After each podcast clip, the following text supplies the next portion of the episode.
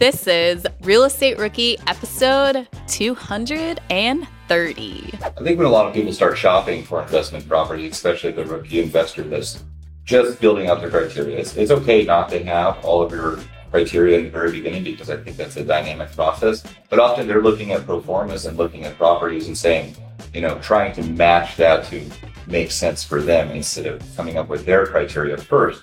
And, and I think you build that over time. But it's all about taking action at the end of the day. And, you know, critiquing your uh, your investing goals.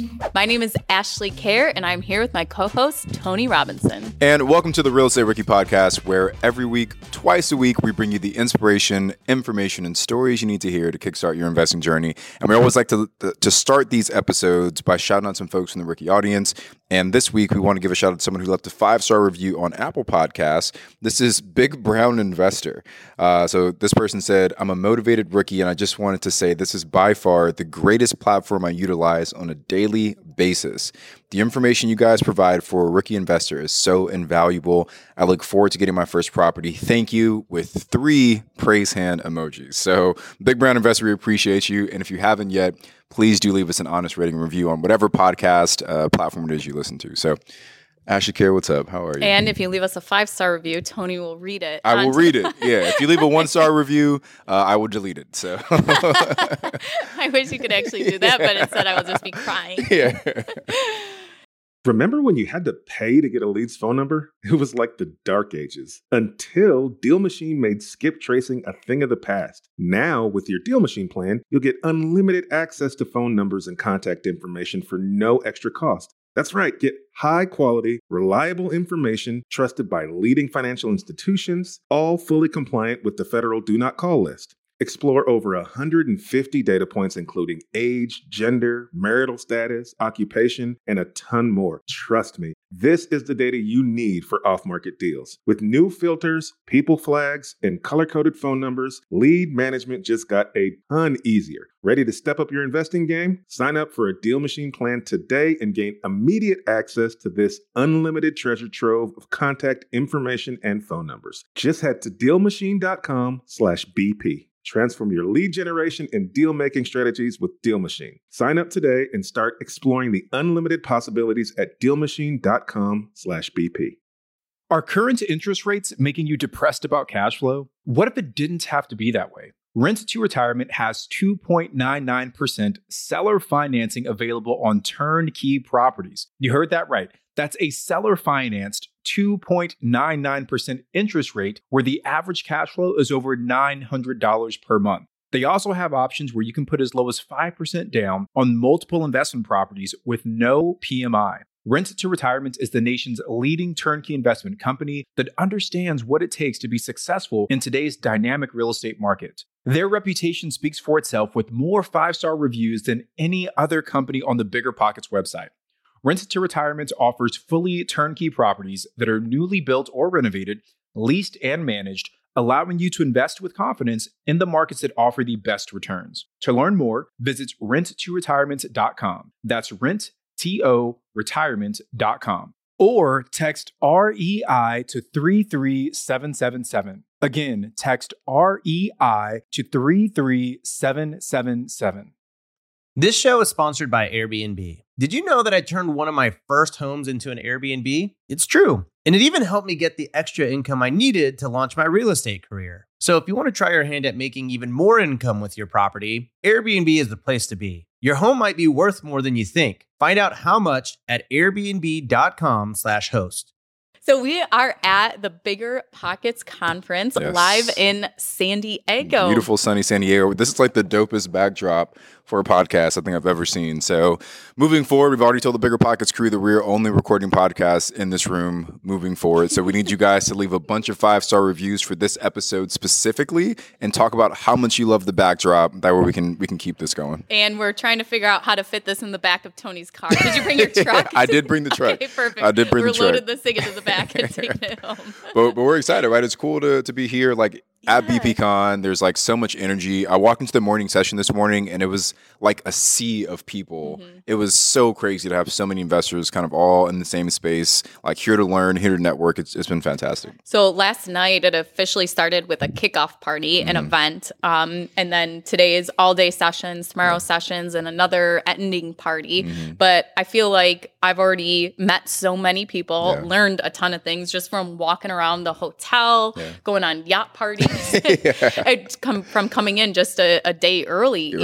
even. So um, I think if you are going to some kind of conference and event, Mm-hmm. either maybe come in a day early or stay a day late to like do even more networking out of the conference setting because that's so overwhelming. Getting into the conference setting, meeting people, you're trying to get to your breakout session, Mm-hmm. things like that. But um, When I mean, when you can like come early and share a drink with someone and just like get to know mm-hmm. them in a more relaxed setting, it makes the rest of the conference so much more enjoyable because now you've got that that buddy you're going to be hanging out with. And I remember one of the first big conferences I went to, I bumped into a friend that I had met at a, a meetup a few months before, and I hadn't seen him since the meetup. We met at that conference just by chance. We both ended up going there. We spent that whole uh, weekend together, and then he was actually the person that introduced me into short term rentals.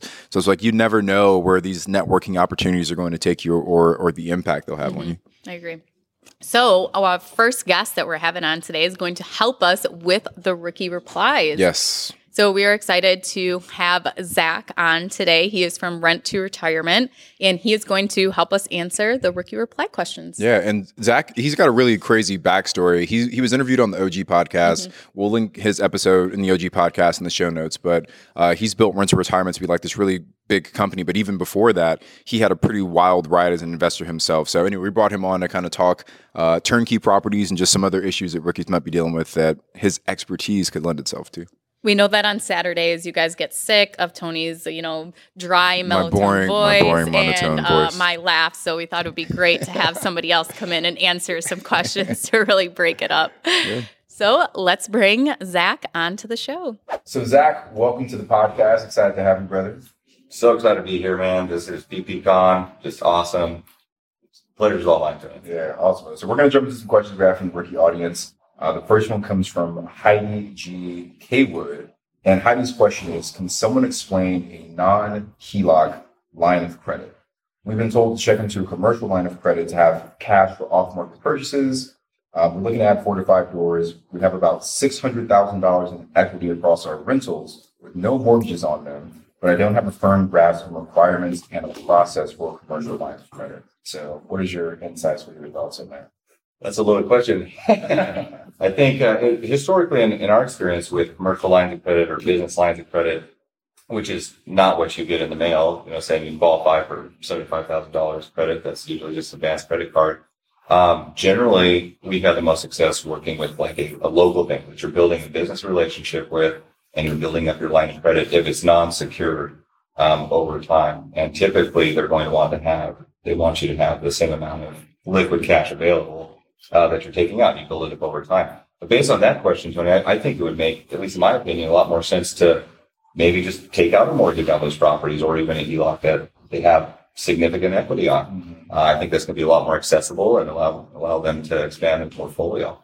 That's a really good like point. I didn't think about like if they have no mortgages, that might be the easiest path, right? Just like go get a mortgage and you don't have to worry about the line of credit. But you mentioned that starting with like the, the small local banks, like what does that process look like? So if I'm want to walk into a bank, like what am I asking for? What are like what documents do they need? Just kind of break it down for us.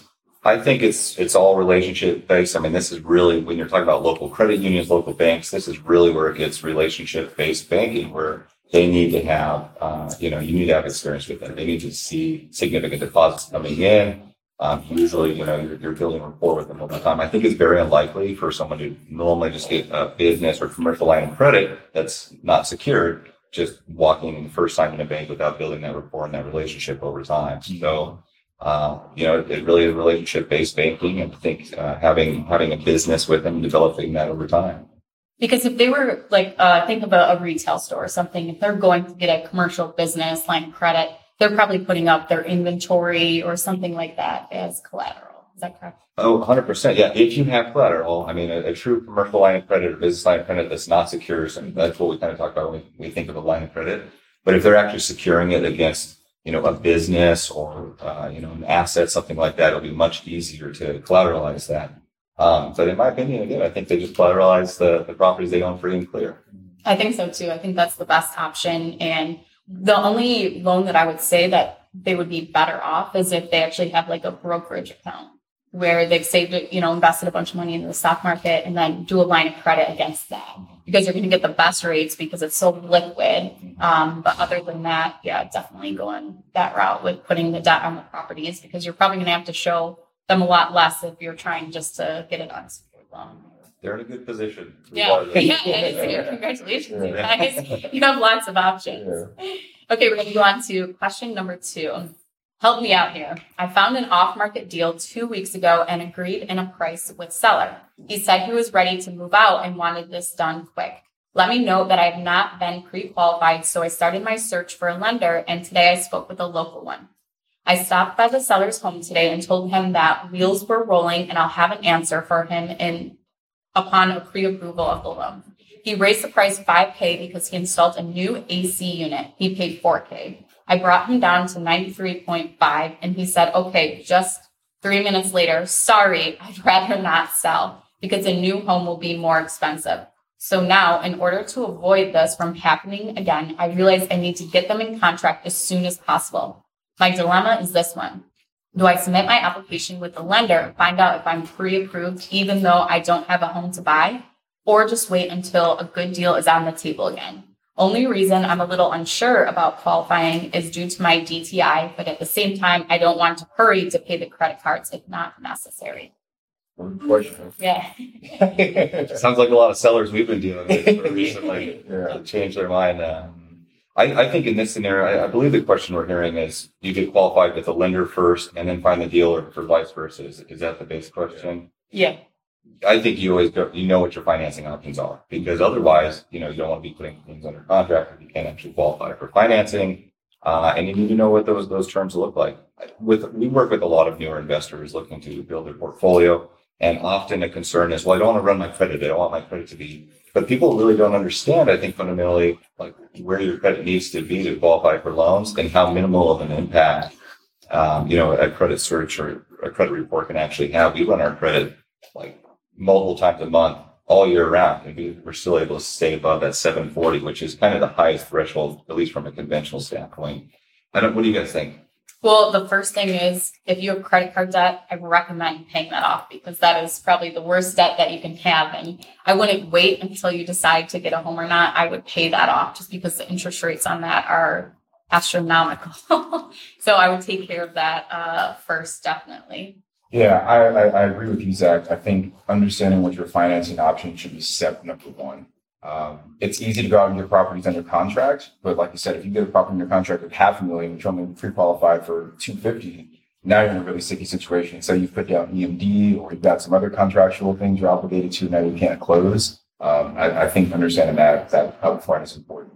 Now, if you are in that situation where you do have a, a good property that's a great deal under contract, and something actually I talk about a lot is if you can't get qualified for that loan, you don't have the capital available, can you find a partner that does? Or can you get a hard money loan to, kind of bridge that gap? So best route is getting the financing first. But if you get a good deal under contract and you can't get the financing, I would say find a partner and then find a hard money lender. Yeah. 100% partnership is huge Yeah. All right. So let's look at the uh, the next question here. So this one comes from Derek Moore. Derek says, I have a duplex that I'm looking into that is off market. The numbers are good and the house appears to be in decent condition, though I haven't yet had a GC or an inspector walk through it yet. Duplex comes with active tenants that are current on the rents, allegedly. Uh, the place doesn't need much repairs, mostly cosmetic. Here are my questions. One, should I pay to get the house appraised before I do any repairs? Two, when asking for the rent roll, is it normal to ask for bank, bank statements showing that the rent was actually paid? And three, is it a good idea to keep the tenants in the home if they are current on rent and have lived in home for two or three years? So question number one, let me just repeat it for you because I know that was, that was a lot. So question number one is, should I get the house appraised before I make any repairs? well I, I think it really depends on your buying situation but generally the bank is going to require an appraisal and you want the appraisal to be at the highest value so i would say you wait until you until the home is repaired and then you have the appraisal mm-hmm.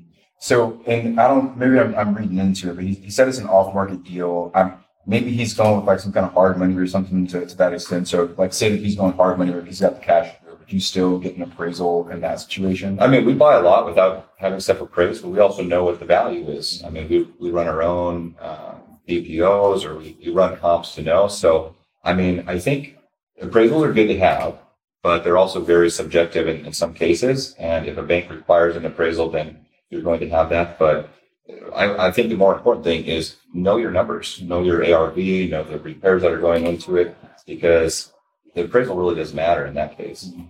So if you're buying off market and, and say, you know, for, for Derek's situation, say he's buying off market, it's a cash transaction, a hard money transaction, would you still recommend he get an inspection done on that property or, or what's, what's kind of your process? Definitely get an inspection done. Yeah. And appraisal is an inspection to some degree on its own, but yeah, I, I, think inspections are something we always recommend to everyone, no matter how experienced or new you are. Inspections and gives you a better negotiation standpoint as well. One of the things that we love to do is like we'll do an inspection of the property and we'll send our handyman to meet the inspector on the same day. And they, our handyman will just like walk behind the inspector, take it down of everything they're calling out. And then as soon as the inspection's done, we have like a, a scope of work and a, a, bid on what it would take to repair that, that inspection report. So um, I agree. I think it's a great negotiating tactic once you've got a property your contract to kind of, you know, allow the seller to be a little bit more reasonable, which was probably more difficult than last year because everything was going crazy. But I think as you know, we get into the back half of this year and, and early next year, those those will give you a little bit more witness. you're so dialed in on your systems. You're gonna bid and the inspection at the same time. I love it. Yeah. Okay. So question number two. Um, when asking for the rent roll, is it normal to ask for bank statements showing the rent transaction? With our experience with sellers, we that's you get rent rolls in all shapes and forms. I mean, I, I don't know if it's inappropriate. I'm curious to hear what your guys' opinion is on this, but I think kind of most of mom and pop owners maybe don't have their finances, you know, prepared well enough to really give you um, a, a clean accounting, at least historically when we're buying rental rentals that are already rentals. Um, usually there's an issue there. The, they're not monitoring the, the income on it. I don't know. Well, yeah, what we usually do is we send out an estoppel agreement to the tenants. So we have them fill out their name, their contact information. We have them state basically the things that are in the lease. So what's the rent you pay? When's the last time you paid rent? Uh, what repairs and maintenance need to be done in the property? Things like that. So we kind of match what they say with what the landlord said and kind of see how that correlates. And for anyone that doesn't know, for estoppels, because I think this is more common in like the commercial space and maybe not so much in the residential, but basically the tenant's verifying that the lease is correct and that they've been adhering to the lease. Yeah. Did I say that correctly? Yes. Yeah. What happens if there's a discrepancy between what the tenant says is happening and what the landlord is saying is happening? Yeah, so then that's where you go back to the landlord and say, this is, you know, sign what your tenant stated and signed, and then ask for the follow up proof. So that's when it would probably be appropriate to ask for the bank statements or, you know, if they're using some kind of property management software where they can show that, you know, the ACH went through and print out that report for you. Or, you know, canceled checks, copies of the canceled checks to show that the tenant did pay and what the amount was that they actually paid. So actually, are you asking every seller uh, to allow for tenant estoppels in every property? If there is a tenant in place, yes. I love that. Yeah. That's great due diligence. Yeah. Around leaving a Tenant. Yeah. Is it a good idea to keep the tenants in the home if they are current on rent and have lived in the home for two or three years?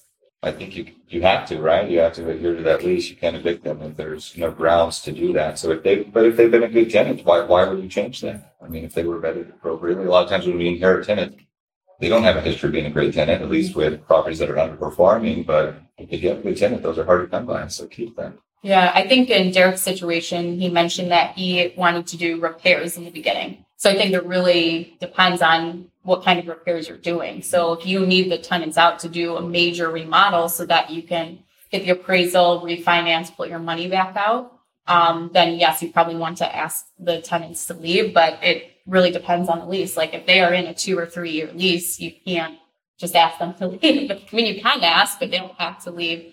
Um, but if they have been paying, they keep the you know property in good shape. You can do the repairs around them. Uh, yeah, you might as well hold on to a, a good tenant. We've had a lot of tenants that have been extremely happy that we're coming in and repairing and improving their living situation as well. So, I mean, that also opens the door to if there's been poor communication, with the previous landlord, you could repair those relationships and improve the house and actually, you know, rekindle that relationship with the tenant as well. Yeah, one thing we've done too is giving the option to the tenant. Say, you know, we're going to do these repairs. Your rent is going to increase to this amount on this date, or you know, you may vacate at the end of your lease. Um, so I think giving the option too is a great I love that idea. You, you find that most tenants end up staying? Yeah, and a- another thing that we've done too with coming into a property where there's tenants in place, if they're paying way below market rent already, and there's not, you know, maybe a couple things that need to be fixed, we do a slow rental increase too, which we've found people love that. We show them comps, like, okay, if you're going to move in to, you know, a similar property, that's, you know, the same amount of bedrooms, bathrooms, same kind of upgrades that we will um, we're still going to be a little bit below market rent or at market rent. So if you move you're going to end up paying more or the same amount plus your moving expenses. Um, so then we slowly do a, a, rental increase maybe you know $25 a month till they get to that point or you know $25 for two months and the next two months a $50 increase. So we've learned that that has really helped a lot too doing it that way to keep these tenants paying we had one tenant that lived there for 30 years and she was about two hundred dollars below market rent when it was, and that's what we did that gradual increase with her. I think you just, well. I think you just took the gold for longest uh, occupancy. yeah, yeah. Thirty years. Yeah, so, and that was also we bought it five years ago, so thirty-five years now. Yeah, oh, that is golden advice. Yeah. I love that.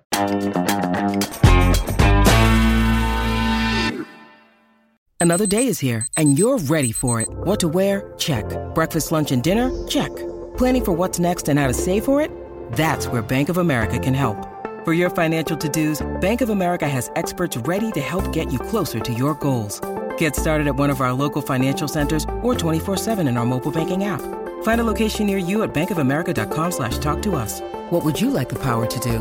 Mobile banking requires downloading the app and is only available for select devices. Message and data rates may apply. Bank of America and a member FDIC. All right, so so next question for you, is Zach. This one co- comes from Noni Mungad. I I, got your name right, Noni. So Noni says, rookie question here. I've been looking at different deals out there in order to learn how to run the numbers, and I'm especially interested in rental properties that are turnkey. I used the BP rental calculator on this deal, and I recently saw a house that was on sale for $149,000 with a monthly rent of 1,150. Clearly, this doesn't meet the 1% rule. Um, I run the numbers myself on the BP calculator and had a positive cash flow of $200 per month. My question is, what am I missing here? I thought that if the property doesn't meet the 1% rule, it would have a negative cash flow. Is this common to find with uh, turnkey properties? Man, I think uh, today this is, we have these conversations all the time because people want to invest based on rules of thumb. But I encourage them to invest based on their criteria and, and their goals. The 1% rule really doesn't exist in today's market. And if it does, maybe it's a property that's at a low price point that may not be in a good a good area. I can tell you with the many turnkey properties that we offer, there really isn't any one percent. We can go into a C or D class area to try to on paper show a one percent rule. But remember when you're evaluating based on those numbers and pro formas, that's just an anticipated performance. You could have a tenant that, you know, moves out and the house is vacant for six months out of the year. And then it really doesn't matter at that point. So I guess the way that I would encourage people to approach their investing is to have a baseline criteria, know what numbers do work for them based on their financing and investing needs, and then try to obtain those and also be conscious of the locations that they're investing in. I think the 1% rule really doesn't exist, to be quite honest, anymore. Uh, and I, I, think if, if you are looking at 1% rule type properties, be cautious about the, the neighborhoods that they're in. I think so many rookie investors, they, they come to, to us and they want to know what market should I invest in? What city should I invest in? What's a good deal? Um, should I buy this or not? And a lot of times it's almost impossible for us to get those answers because, like you said, everyone has their own criteria, their own uh, level of return they're looking for.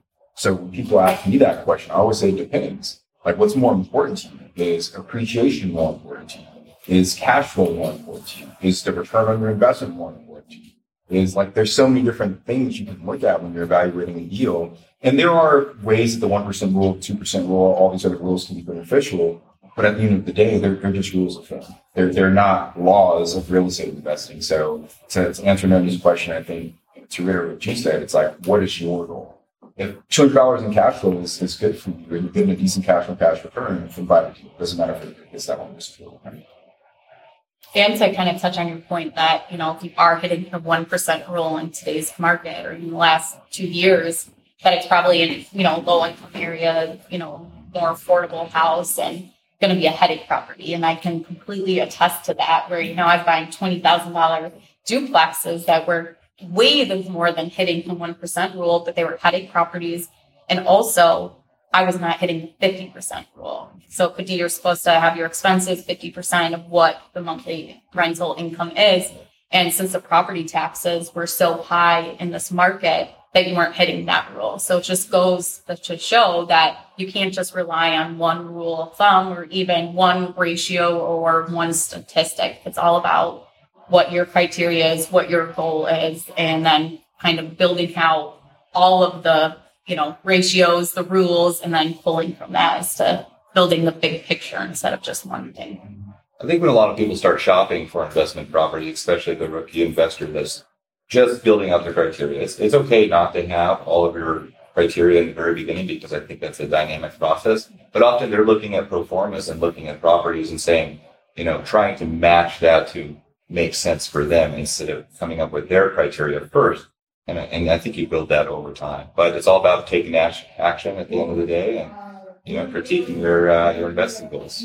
All right, so I'm going to jump into the next question. This one comes from Christina Iacovoni, and I hope I got your last name right. Christina. So Christina says that she's about to close on her first property. It's a turnkey condo with tenants and a property manager already in place. The original plan was to self-manage, but keeping the PM was part of the requirement of the deal, and the numbers were accelerating. Do I actually get the keys to the condo, or does the PM and the tenant keep them? Am I required a 90-day notice to terminate with the PM? I'm sorry. She says I am required a 90-day notice to terminate with the PM, but am required to keep them through the end of the lease. Tenant is required a 60-day notice. Should I provide contact info to the tenant and build a relationship if I'm thinking of self-managing after January. I'm not required to escrow insurance as a better to pay out of pocket annually versus escrow with the mortgage payment. What else should a newbie know? So I'm gonna I'm gonna try and rephrase that so I get the, the big questions here. Okay, so the first question is does she actually get the keys to the condo once she closes it, or does a PM and the tenant keep them? Um, and then should she start building a relationship with that tenant now knowing that once that contract is able to terminate, she plans to self-manage. And then is there anything else she, she should know? And the insurance she should ask for that. Um, yeah, 10, 10 minimum questions. So I'll try to get through them. Uh, I think this is very applicable to your last point about it just depends. You know I, mean? I mean, first of all, consult with your local attorney. I mean, state laws vary, you know, depending on, um, you know, how you interact with the tenant. I mean, personally, we don't manage, we don't not self-manage any of our properties at this point because our time is better spent building our business. And so we want, we want to have management, but have right management in place. Typically the keys go right to the management. I never see those keys whenever we buy a property, um, nor do I want them. I don't want to have them. Uh, you know, we don't engage with our tenants. I personally like the anonymity of not having tenants know who we are. They should be engaging with the management. That's why you have a professional property management in place. As far as escrowing, this is one thing for tax and insurance. We actually uh, pay it on our own. We don't escrow with mortgages, whether this is a conventional loan or commercial property that we buy. We always pay our own tax and insurance because I just don't like, even though it's more convenient, I don't like having the bank. They prepay it basically and they collect it up front. So you're paying it in advance. And that can be a lot of money when you have a lot of property. But you also need to remember to do that if your taxes are due twice a year you know, when is your insurance? Don't let that lapse. You don't ever want that to lapse. So it's, it depends. Yeah. And I'm, I'm the other way. Like I'd like to have my insurance and taxes like compounded with my uh, with my mortgage monthly payment because I like the convenience of it. And I'm the king for getting them. So I know that like I'll be the first guy who doesn't have insurance on any of his rental properties because he's forgetting to make that payment. So I do like that convenience. But your, your point too about like the, the manager having the keys, it's like, yeah, it's the owner. Obviously you own the property. So if you want to get the keys, you can get the keys. But the whole reason you're paying this property manager is so that they can hold the keys to it when they're supposed to. Uh, we've sold off all of our long-term rentals, but when we did have ours, I didn't know what any of my tenants looked like, right? Like they were in multiple states away. So if I bumped into them on the street, we wouldn't know each other from some other random person. I love that. I'm a little bit different. I like to maintain control of the property. So at closing, I like to get a set of keys. I like to have the tenant's contact information. Um, and I like to have a copy of the lease like all upfront um, instead of it just going directly to the property manager. Um, I like to have those things with me too, so that I always have some kind of control over my property, especially as you're starting out. I think your first property, even, I mean, I understand as you get to build and grow and scale, it's just not feasible to have this rack in your basement of all the keys for all your units. But, um, yeah, I, I think it's perfectly acceptable to ask for keys at closing um, for the property that you are purchasing. Um, but when the tenant moves out or anything like that, you're going to be put, probably putting in a new lock, putting new keys on too for the property. Um, as far as the property taxes and insurance goes with escrow, um, right before BPCon started on Saturday, we released an episode about my um, property tax bill that wasn't paid. And I've had actually had a couple people come up and talk to me about it already. Great timing for me to vent on a podcast and to release right before BPCon, but it was where a property tax bill wasn't paid. And um, Tony and I talked about it, and he's like, well, you should just put them all into escrow. So that's something I have to talk to my commercial lender about on the residential side. It's very easy to have that happen, but on the commercial side, it wasn't. And I think one reason that I was always kind of against it was that you're paying the money up front, where instead it's just one bill, you pay it in the year. So, you know, if you're purchasing the property and then your insurance is due every you're usually you pay it up front. You pay your a year's of property taxes up front, years of insurance up front. Well then if you're escrowed, you start paying and adding to the following years. Where instead, you know, I could use that money for something else and then, you know, the end of the year pay it. So that's kind of my reason to be against it, but after having a hard path, I'll probably be more towards escrow. So is that how you get tenants to stay for 35 years? yeah. But that's a good clarification point, actually. I think generally on like conventional loans, single family, small multi, it's expected for the lender to escrow those. Yeah, it's almost usually almost always required, required even like you don't have an option. As we see kind of on the commercial side, you can grow your portfolio sometimes they will refuse to escrow it. They yeah. won't even escrow it into it. Um, like our property management for some of the retail centers we buy, they actually pay the tax and insurance, but it's not technically escrowed into the uh, into the, the loan. But yeah, uh, I'm right there with you. We need something to make sure we're actually yeah. paying it on. So I, I, just want to touch on that last piece. So is there anything else maybe a newbie should know about buying turnkey properties? Turnkey is a great way for people to get started, to diversify, especially if their local market is uh, too expensive to get started in or to, to scale beyond what they're doing on their own. Even if they're an active investor, Turnkey is a great way for them to just add doors to their portfolio strategically, which in my opinion is kind of the name of the game here. I think what we're all trying to achieve. Uh, but do know who you're working with. Uh, you obviously want to invest in the right locations with the right people just because you're buying turnkey does not mean that you are um, safeguarded from any you know normal risk that real estate would have. You still have tenant issues potentially. So just know that going into it, I think that's the biggest disconnect when we work with investors that are wanting to buy turnkey is just thinking that this is going to be completely passive and it still is active to some degree. Even if you have a great tenant property management setup, but it can be a great way for people to get started, avoid some pitfalls, diversify and scale over time. So let me ask this question, Zach. So like we, we invest in Airbnbs, vacation rentals, and you know it's it's a very kind of sexy asset class right now. A lot of people looking to get into it, but also caution and let people know that it's not for everyone. Like not everyone should be buying vacation rentals and managing themselves because there there's definitely more work that goes into that asset class versus others. So who would you say maybe is turnkey not for? Like what kind of investor does it maybe not fourth floor? Oh, that's a great question because I want to conform it to everybody. Yeah. Come buy house with us. No, um, you know, I, I, think the person that uh, you know can do to do better on their own, being an active investor that understands the the risks of being an active investor, that um, really enjoys that too. I mean, short term rentals, they they can be fully. I mean, they're they're full on management, right? I mean, even if you have management, that's why you pay them 20 or 30 percent, possibly more. Uh, but the people that are really excited and passionate about doing their own thing with real estate, they don't want to be a passive investor. uh, yeah, you probably can obtain better returns actively investing, but there is more work and potential risk with that, of course. And the thing I always say is like to, to be good at anything in investing, you need three things time, desire, and ability.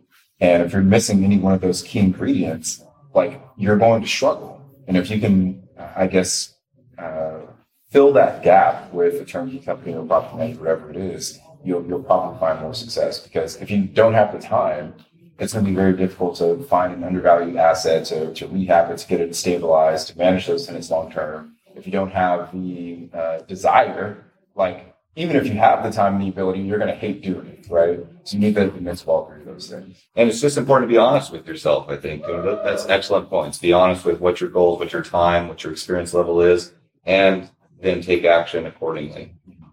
And it's such a great way for new investors to get started, to learn from what other people are doing. You get the whole team, you get everything there so that you can say, okay, this is how this operates, this is how this operates. And then if you want to go on to start burrowing yourself or something, you have already kind of watched firsthand those resources, the team you need kind of go into play. So I think for rookies, Turnkey is a great option just to get started. If you've been especially if you've been in analysis paralysis, you've been delaying taking action because you don't have time, you and it's been years that you've been wanting to do this, like that I think is like a perfect candidate for getting into turnkey.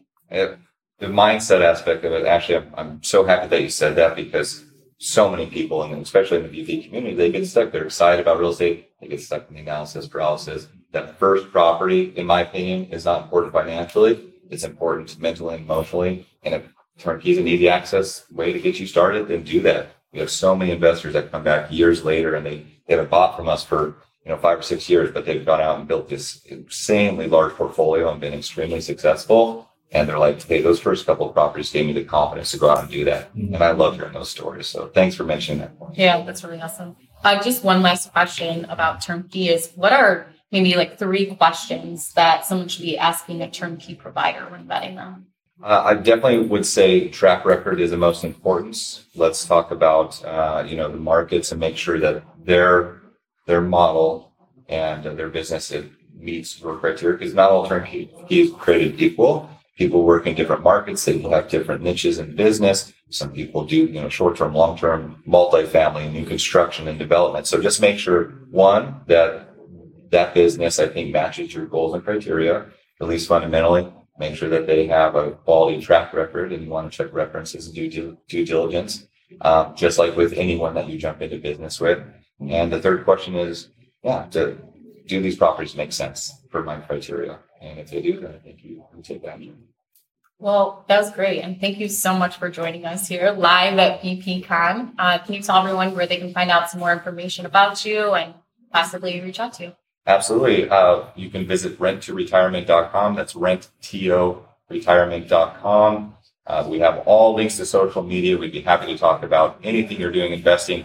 We do short-term rentals. We do multifamily, new construction. We have our hands in a lot of stuff, and we're here to add value. Please reach out. And you guys, thank you so much for having me. This has been a lot of fun. BPCon 2022. I'm Ashley at Wealth from Rentals, and he's Tony at Tony J Robinson on Instagram. Thank you guys so much for listening, and we will be back on Wednesday with a guest.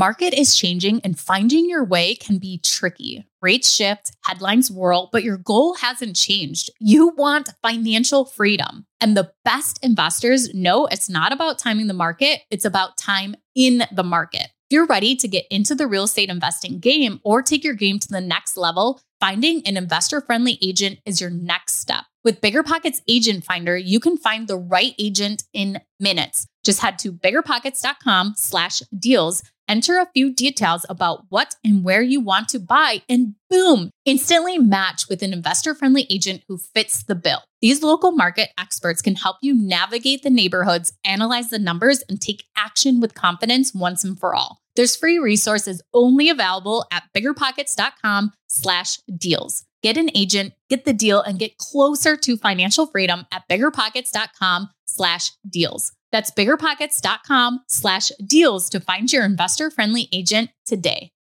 The content of this podcast is for informational purposes only. Past performance is not indicative of future results, and all host and participant opinions are their own. Investment in any asset, real estate included, involves risk. Use your best judgment and consult with qualified advisors before investing. Only risk capital you can afford to lose. Bigger Pockets LLC disclaims all liability for direct, indirect, consequential, or other damages arising from reliance upon information presented in this podcast.